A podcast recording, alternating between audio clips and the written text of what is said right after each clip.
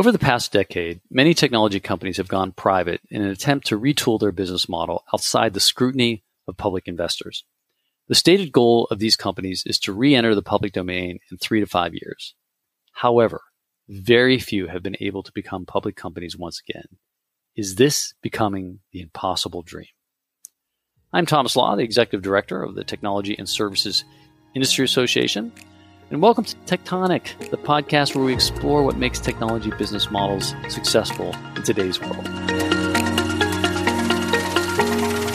In this episode, we will be playing a fireside chat I conducted with Ansa Shakurin, the Chief Customer Officer of Informatica. Informatica is one of the few technology companies that went private and then successfully became a public company once again. In this session, we will discuss key tactics that enabled Informatica to succeed where so many companies have failed. Enjoy. Today, in this session, I'm very excited to do this, and I'm going to set it up here before I ask you to introduce yourself, Ansa. Informatica has done something which very few companies have done. And over the last decade, several tech companies that were public have gone private. And when they went private, it was with the promise that in, 3 years, 4 years, tops, 5 years, we're going to be a public company again. And that was a talk track for every one of these companies. Most of them, the vast majority, have never gone public again. Never. This company did. They were a public company in 1999. Then in 2015, they went private. And in 2021, they came back out. And so it's really a great joy to talk about that case study. And so with that, Ansa, just set up your role at Informatica, first of all, before we get into the discussion. Thank you for having me, John. Just a little bit of background of myself. I joined Informatica in 1996 as an engineer in our R&D team. So I've been fortunate enough to be with Informatica for 26 plus years, having done building products for the first 7 years or so. It's the impact of making customers realize business value with the technology we developed kind of drew me into the post-sales role. Then I ran support, services, education, and renewals. And now I am the Chief Customer Officer. And we have done a lot over the last many, many years. What I'm most excited is spending some time with you to give you a preview of what we have done in the last 6 years. Me having been in a startup, public, back to private, and now back to, we call it a re-IPO. Look forward to chatting with you on the last 6 years, what Informatica has done. Fantastic. So the first question I want to put on the table, you and I have had a lot of conversations about this, is we write and talk a lot about the financial fish that companies face, and that's one of the reasons that they'll go private is that, they need to retool the business, right? You want to go from on-prem to the cloud. There's investment there. There's friction there. So my first question is, how much was the financial fish a consideration as the company was going private? Talk a little bit about the catalyst for initially going private. When we went private in 2015, long-term value creation was the driving motivation for us in the field of data management. We knew we had the opportunity to build out the next generation data management product on the cloud. Over the last 6 years, we have invested more than $1 billion doing just that. And we have launched the Intelligent Data Management Cloud. And for that investment of that scale, going private was the right approach. Mm-hmm. Not only we built the next generation cloud data management product, in the process, we also grew our addressable market fivefold. Mm-hmm.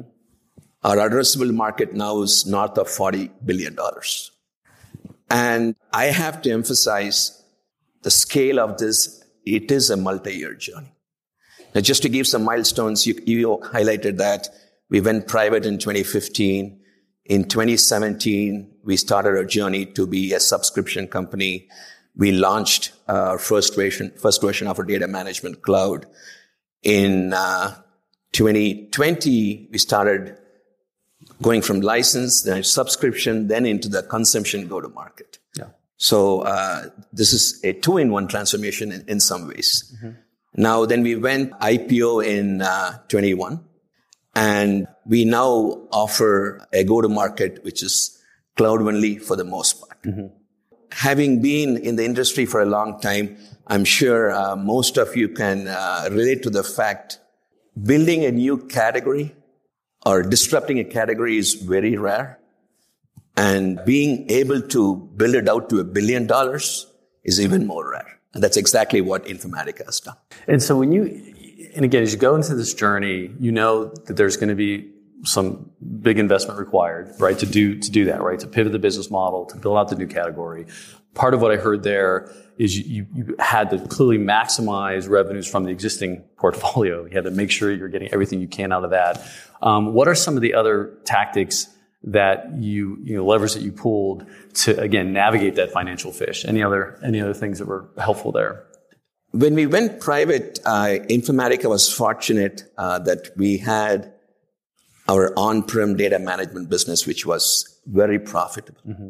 We were able to leverage that profitability to build out the cloud portfolio and the operating system required mm-hmm. to build out this transformation. Now, to double-click on that, we said we wanted to ensure this maintenance business, we continue to renew that at a way higher rate. Mm-hmm. We still renew that in the mid-90s. Yeah. We have kept that very steady, pivoting to the cloud, at making sure we serve value to our customers on the on-prem business with that renew. So that worked out pretty well.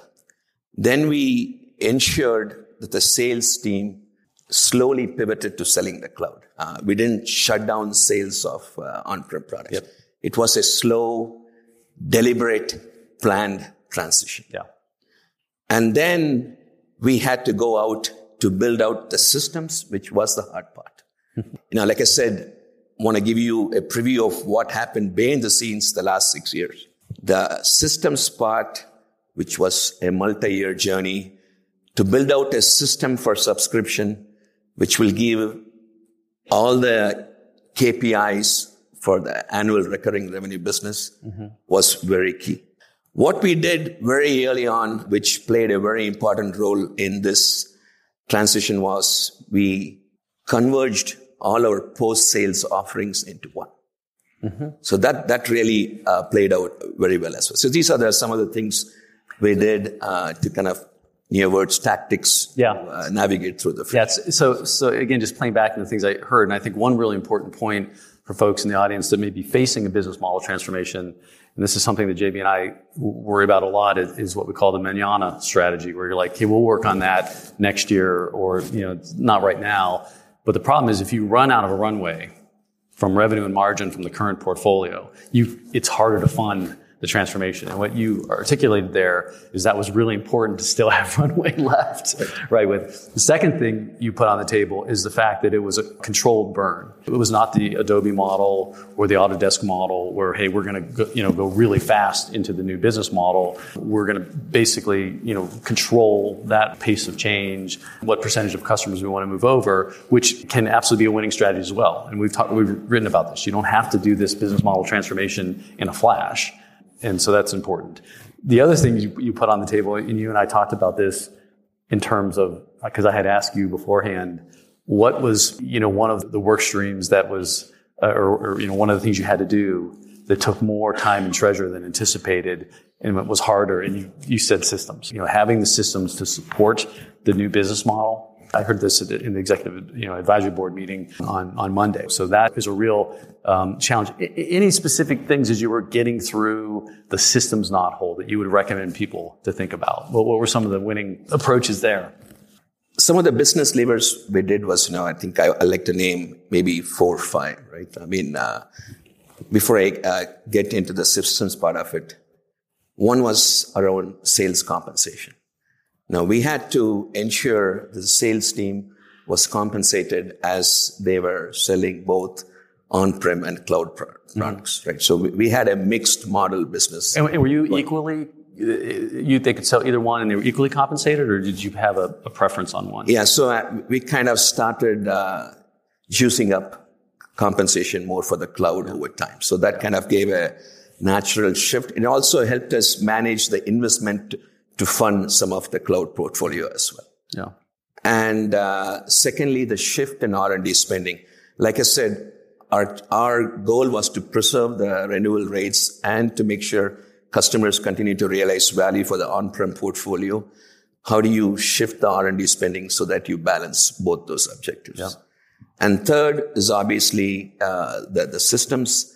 You know, how do you build out the systems which will give an end-to-end view? And we didn't have a true subscription management system. Right.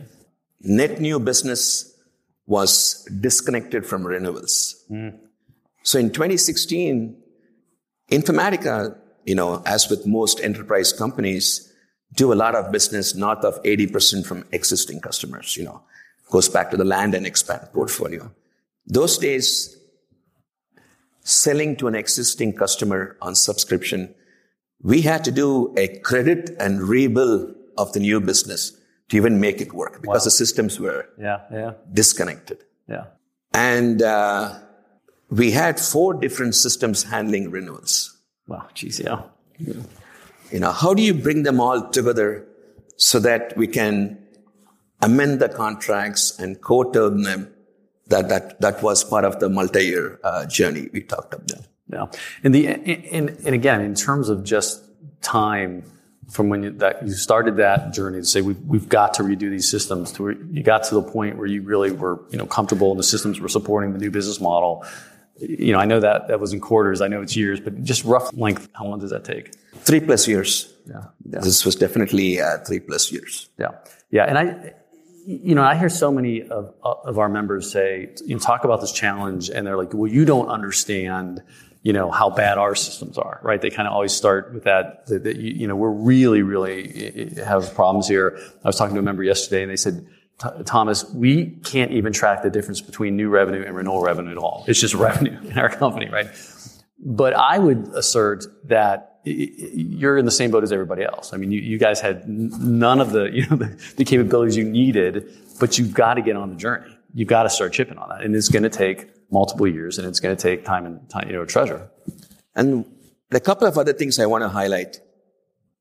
By design, we decided we're going to do annual upfront contracts as opposed to doing monthly billing. This helped us to mitigate the cash flow impact. Yeah.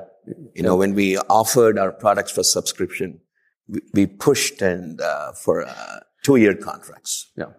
Yeah. And so, that was very key for us to keep that. Yeah. You talk about the fish. How do you, is it flattened? Right. How do you flatten the fish? How do you flatten the fish? For those of you that aren't familiar with this particular move, and we published a paper on this, it's called Swallowing Half the Fish. And what you're articulating, we're seeing more and more software companies do, which is not a bad move, is you have all these on-prem customers and you flip them to a subscription pricing model. And like you said, and you get them annual upfront, you can bring cash in to help fund. But I just published an article called The ARR Trap. What you have to be careful is, you're going to suddenly have all of this ARR, annual recurring revenue, because you flipped everybody to subscription. That's great. If you're a public company, you're talking to the street, they're excited, you're pointing to this ARR, but you still have to swallow the second half of the fish, which is you have to move those on-prem customers to true cloud. And what you're seeing is some software companies weren't doing what you were doing, is you were taking that money and you're building the cloud, getting the capabilities so you can move customers there, right? Some people are sitting on top of that ARR and they don't want to make that investment. And they're saying, look, I'm a subscription business. Everything's good. And meanwhile, their data technology on-prem, they're falling behind. Now they have to invest. And so now OI starts going down. Now an investor starts saying, well, wait a minute, what's going on? So if you swallow half the fish and you just change the pricing model, you got to jump on it in terms of the investment piece of it. I said that earlier. You heard JB talk about yesterday. That is definitely an opportunity to monetize the services part of it. Yeah. As we launched this cloud portfolio, we brought all our service offerings, rationalized them. We had offerings based on functions, professional services, customer support, education. We rationalized them to one paid offering. Yeah. We were offering 17 different flavors before. Yeah. We brought them, consolidated them into one. Yeah. One common theme, which is very important for any company going through a transformation, is simplification. Mm-hmm. Bringing all these flavors into one and compensating the field to sell it was definitely a big value creation for Informatica. Yeah. And it definitely helped us to fund the investment and make the transformation to subscription as well. Yeah. So let's talk about organizational structure, and this is an important theme around simplification, right? And so what you said there, which is really critical, again, if you're going through a business model transformation and you have, you know, professional services and education services and customer success and support and all this stuff, trying to operate this, you know, completely separately as you build this thing out, what you said is, A, we're going to rationalize the offers. We're not going to have everybody flinging all this stuff around. We've got to simplify that. And we are going to basically what we call services convergence. We're going to bring these organizations together. So talk a little bit about that, just bringing everybody into, you know, sort of the big C customer success posture. You know, as we went through this transformation, from a company perspective, this was a transformation at a company level. It was not just the post-sales functions going on a transformation, mm-hmm. although they had an important role to play. We had the entire company in a transformation zone. And that served us two purposes. One, as we were offering mixed model both on-prem and the cloud portfolio, it helped us to manage the financial aspect of it.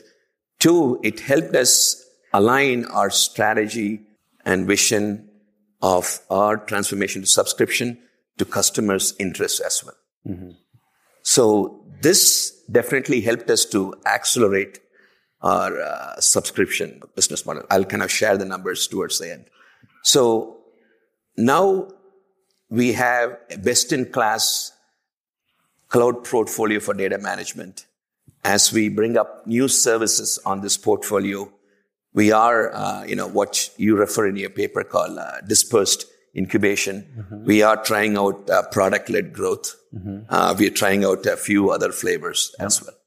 Yeah. Now, on the post-sale side, like I said, we had to align all the functions into one. Yeah. And with a singular purpose of driving value and outcome for our customers, that's what we did in the process as well. And I've heard you speak before, sort of that pivot from a service mentality to a success mentality, right? And with that, and talk a little bit, was there a lot of angst or gnashing of teeth from those different organizations when they came together, or were people realized that, hey, this is the right move? What do you think the temperature was of the organization when you initially made that pivot from service to success and brought all those functions? And just taking it a step further, from a company perspective, this is an end-to-end transformation, mm-hmm. right? It starts with products, go-to-market, pricing and packaging, customer success, and the back-office functions, IT, finance, legal. This is a complete end-to-end transformation. Now, like I said, when we started this transformation, we didn't have a subscription management system. Mm-hmm. Now, sitting back and thinking what we have done in the last 6 years, we have better appreciation of what we have done as opposed to looking at it on a day-to-day basis. You really don't see the magnitude of what we have done. Yeah. And, you don't see the scars on my back, on the scars on my team's mm-hmm. back. Yeah. But it was a hard journey. And to the extent, sometimes it feels like implementation of an ERP system is easier than code to cash. Mm-hmm. Mm-hmm. And as you talked about the systems, right? Making the transition to go from the old model to new model is hard. The gravity in the old model will bring you back to the old ways because that's one which is paying the bills. Yeah. You cannot just, what we learned is, you cannot build your way through from the old model to the new model. Mm-hmm. You have to redesign it from scratch. And one other thing which Informatica did is we went all cloud within the enterprise as well. Today, we do not have a singular on-prem system in the company. Mm-hmm. For a mid-sized company, we have a number of systems. Yeah. Setting up a cloud system is easy, but being in a position to unlock the value of the data is very, very critical. Mm-hmm. And so having a data management strategy is super important. Yeah, yeah. Good thing for us, we know of a company which has best in class to do that exactly what we did. So the lesson there was you have to measure and report what matters. Mm-hmm. When you report, you know what you can improve. Yeah. And when you improve, that drives growth. So that reflected in the rapid growth of the subscription business. The next one is when you have a cloud portfolio, every interaction you have with the customer is recorded. Yeah, yeah. That telemetry. Today, we process about 38 trillion transactions. Being able to take that data and couple it with our back office systems, we were able to unlock a lot of opportunities to upscale our customer experience. Mm-hmm. You heard JB talk about, his TSA has talked about layer for a number of years. You have introduced AP now. Mm-hmm. Yep. I'll give you one example. So analytics and placement is something, today when we can close a deal in a matter of hours, we can predict the propensity of the deal to renew with about 80% accuracy using AI. Wow. And he talked about warm leads. So this, what we call a deal grade, is now handed off to the CSM team. So they know what playbook to run. Yeah. Yeah, that's fantastic. And again, just playing back the things to really be thinking about. So A, I'm changing my systems. I'm getting into more of a cloud posture as I'm doing that. But unless I'm really leveraging the data in those systems, it doesn't set me up, for really the full value. And what is that full value? It is using analytics to basically really be much more sophisticated. That gives you scale. And be way more sophisticated about what revenue you're chasing, how good that revenue is going to be, all that kind of stuff. So yeah, I think that's important. And again, that is the future of how we're going to manage these businesses. I don't think there's any doubt about that. I definitely want to click into customer success because I know that you're passionate about that, and like many companies, it becomes a new capability that you have to nurture. So first question I have on that is, as you're going through this journey, roughly when did you establish customer success? I think we incubated that function in 2015. Okay. We had right when you were going, same year you were going private. Just around that time. Okay. Yeah. Maybe a year prior to that. Okay. It was segmented just for our cloud portfolio, where we had base data management capabilities for application integration. So you wrapped it around the newer offers. Yeah. Just it was most on an incubation kind of a phase. Yeah. It was not mainstream. Mm-hmm. And subsequently, when we decided to go through a business model change to subscription, we didn't have to make a strong case for investment, which I still do, by the way, but... Mm-hmm. The need, given that we are an enterprise complex product, definitely the need for customer success to orchestrate the technical journey for customers to realize value was pretty evident. Yep. And we started scaling out that function. Now, in the grand scheme of things, as Informatica pivoted from a license model to a ratable subscription model, within the world of customer success, we went through a transformation of our own. Mm-hmm. And the first one was unification of services I talked about. We were organized more functionally. We unified all the services. And that was one big leg of that stool. Second is we had a great self-service platform. We embarked on a journey to bring in AI, ML, to make it truly digital with AI powered. That was the second stool of the journey. And third is, in my capacity as the Chief Customer Officer, I'm also responsible for renewals. Mm-hmm. What we evolved that function to move towards adoption and expansion as well. Yep. So today that the customer success and the renewal team play a very different role in not only driving adoption, but also to look for opportunities around expansion as well. Mm-hmm. And that was the perfect setup as we moved into the consumption go-to-market. So again, playing back, so incubated around the initial cloud offers. As you go to more subscription, you put more investment in CS type resources because you want to make sure that these are going to renew. And then this big digital lever. So you're saying AI and self-service and that, so the customers, but you can drive adoption through the self-service and AI itself.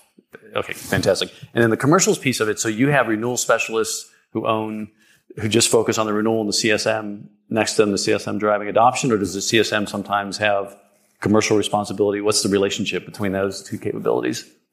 As we are redefining the model in the world of consumption, we are definitely looking at CSM own the sacred NRR metric.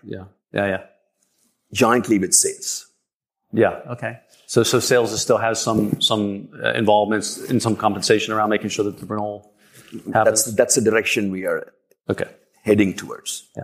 Now the renewals team does programmatic and more lead oriented upsell at time of renewal. Mm-hmm. Now we have incubated a separate expansion team which does it outside of renewal. So that was my next follow-up question. On the expansion responsibilities, is that within the customer success organization that they're focused on helping to identify not sales, but in customer success? But they do closely partner with sales. Mm-hmm. Yeah. Interesting.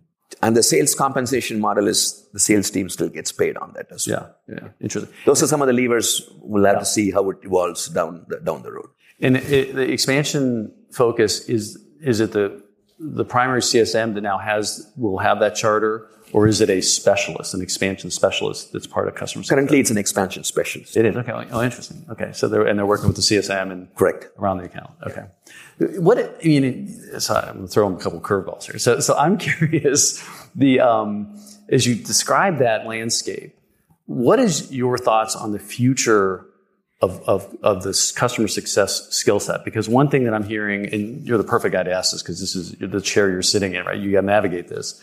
Is we're going from a world where CS was absolutely focused on adoption, right? And there's a skill set there, and now we're going more and more into a world where a CSM does need more what I will call sales type skills. But I've had this discussion. It's a different type of selling. It's process-driven. It's data-driven, right? It's selling won't help, helping will sell. And so it's a different, it's not a traditional account executive skill set. So what do you see as the future profile of the skills in the customer success organization? What's that look like? Is your hire? Good question, Thomas. In the world of consumption, one could say that the role of sales and customer success, the lines are very blurred. Yeah. One of the main initiatives we have for 2023 is what is the operating model between sales, customer success, and products in the world of consumption. As you can imagine, transformation projects at this scale, the success of it is dependent on having executive alignment and support. Mm-hmm. I think to your question, the question before the leadership team is, how do you make that cultural shift so the company operates with the consumption mindset? So what is that definition of that mindset? Mm-hmm. What is the role of CS in that? Some of our products are complex. There's a school of thought we need to have technical folks. There is a school of thought we need to have folks who can sell. Mm-hmm. So we're trying out both. Yeah. And in the world of CS as well, we do have specialists, who can. It's just not the technology, right? Yeah. I think what we try to say is, how do you CS orchestrates the journey of how do you bring the promise of technology which maps to customers' outcomes. No. It is a hard job. Yeah. Yeah, no, I think this is, there's no one size fits all answer here.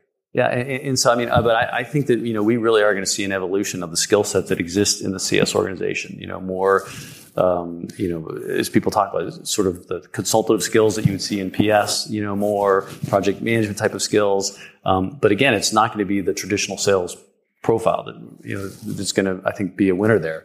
It was interesting in one of the breakouts yesterday. I heard the CRO from Gainsight talking a little bit about this, you know, this who owns the customer problem, right? Like you said, we have to rethink this handshake between sales and customer success. And so he said, everyone has this debate, who owns the customer? Is it the sales executive? Is it now the CSM? And he said at Gainsight, he said exactly what we say at TSIA, and that is the Gainsight owns the customer and the process owns the customer, right? And so that, I think, is the winning mentality for companies, is they're figuring out these engagement models between the two. If you're debating, wait, who is the primary owner? That's the wrong debate. It should really be, the company owns the customer, and we are trying to engineer the best, most effective customer engagement process, right, to work that. So that goes back to what I highlighted earlier as the consumption mindset, right? So in the world of post-sales, our orchestration was what we kind of, even that was a multi-year journey. Mm-hmm. In phase one, we kind of unified the services. We embarked on the digital experience path. Phase two was, we now have a framework, what we call a purchase to value. Mm-hmm. To your point of who owns the customer, who's responsible for taking the customer from the time they make a purchase till the time I realize the value. There are multiple functions within Informatica which have to play a role. Right. So we have a framework on it. We have a framework. It does take time to align all the functions to play their role in that journey. Yeah. Now, the phase three of it, which we are on today, is in the world of consumption, how things change. Yeah. As we went through this transformation, we did something for the world of consumption. We now offer a simplified pricing, what we call as the Informatica processing units. Mm-hmm. Customers could buy Informatica processing units, and similar to your subscription credits in TSI, mm-hmm. and they could avail any of the services we offer on the IDMC, mm-hmm. data management cloud platform. Now, as sales teams make a land investment and sell IPUs, there are going to be times they're going to size it right. There are going to be times where we could oversell. Yeah. And in the scenarios where we sell more, mm-hmm. if customers want to try a new service, there is an emerging need of a pre-sales consultant in post-sales as well. Yeah. Mm-hmm. Whose job is it? Mm-hmm. Do the CSAs in the CS world do it? To maintain customer continuum, do we bring pre-sales back? Mm-hmm. They're not going to get comped. The sale has already been made. Yeah. That's the phase three we are on now. And the catalyst there, again, is this ongoing journey, right? Now there's this pivot from just subscription to actual consumption-based. And now we've got to make sure that the consumption is actually happening. Right. Yeah, so it creates a new set of issues. Yeah, and in the world of services, we're part of the Professional Services Board. Randy, who was on my team. Mm-hmm. And we're looking to see how we can offer our service offerings on consumption basis. Mm-hmm. These service offerings are all outcome-driven. Mm-hmm. Architecture reviews, first value packages. That's the transformation on the post-sale side as well. Yeah. And in your point of view, in terms of consumption-based pricing, because we are now witnessing a lot of software companies raising their hand and saying, I want to do that, right? And the underlying catalyst, right, is if it's per-user pricing, and let's say that you have your sales force and you have sell to somebody who has 100 salespeople, and all of them have a subscription, then you're done, right? There's no more revenue there. And the hope is if I go to consumption-based pricing, I can actually there might be more revenue there, right? So people are very excited about it. First question is, do you think that is going to be the future of software type pricing, that will be very, very common for people to go to consumption-based pricing, or is it going to be an edge case? The fundamental premise is all about driving value. Mm-hmm. Driving value, continue to innovate your product portfolio, mm-hmm. has to be a constant. Yeah. And then a lot of stuff is beyond our control, the macro and all that stuff, right? But I think the world of consumption is here to say, customers want that flexibility. Yeah. Customers, gone are the days where you make upfront investments and they're locked into fixed units of our products. Yeah.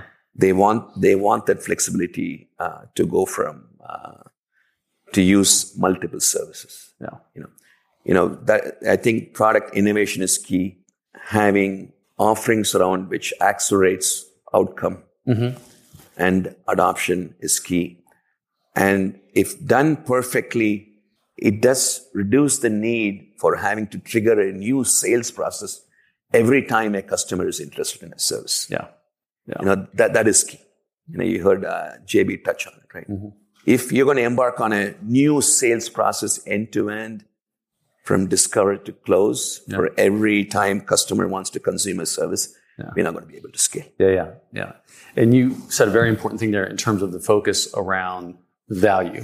So even if it's consumption-based pricing, you've got to be anchoring that consumption around some type of value conversation. Right. And it's interesting because I have talked to members who have been on consumption-based models for a while, and they quickly the customer starts asking that question. Go, okay, yeah, I'm consuming, and maybe I'm consuming more because my bill's gone up. But what's the value? You know, so you've got to be ready to connect that. It's the win is not just to get customers to, you know, into a consumption model. You have to ultimately be anchored on value.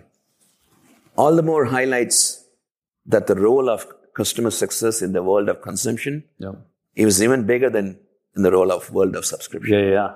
It's even bigger. Yeah, absolutely. Yeah, absolutely. And I keep, one word you've used several times in this discussion is we had to simplify. We had to simplify this. We had to simplify that. And, in the last book, we make this assertion that complexity kills. Right. So, I think that, to get the models to work, they cannot be overly complex, whether it's the pricing model, whether it's, whatever. You really do have to be working hard to wring that out. Yeah. As much as you have the operational complexity, systems, product innovation, these are work streams which are hard. The thing which I'm sure the other leaders in Informatica will agree, which took a lot longer time than we anticipated, was change management. Yeah. Oh, yeah. Yeah, yeah. All the more highlights the importance of simplicity. Yeah.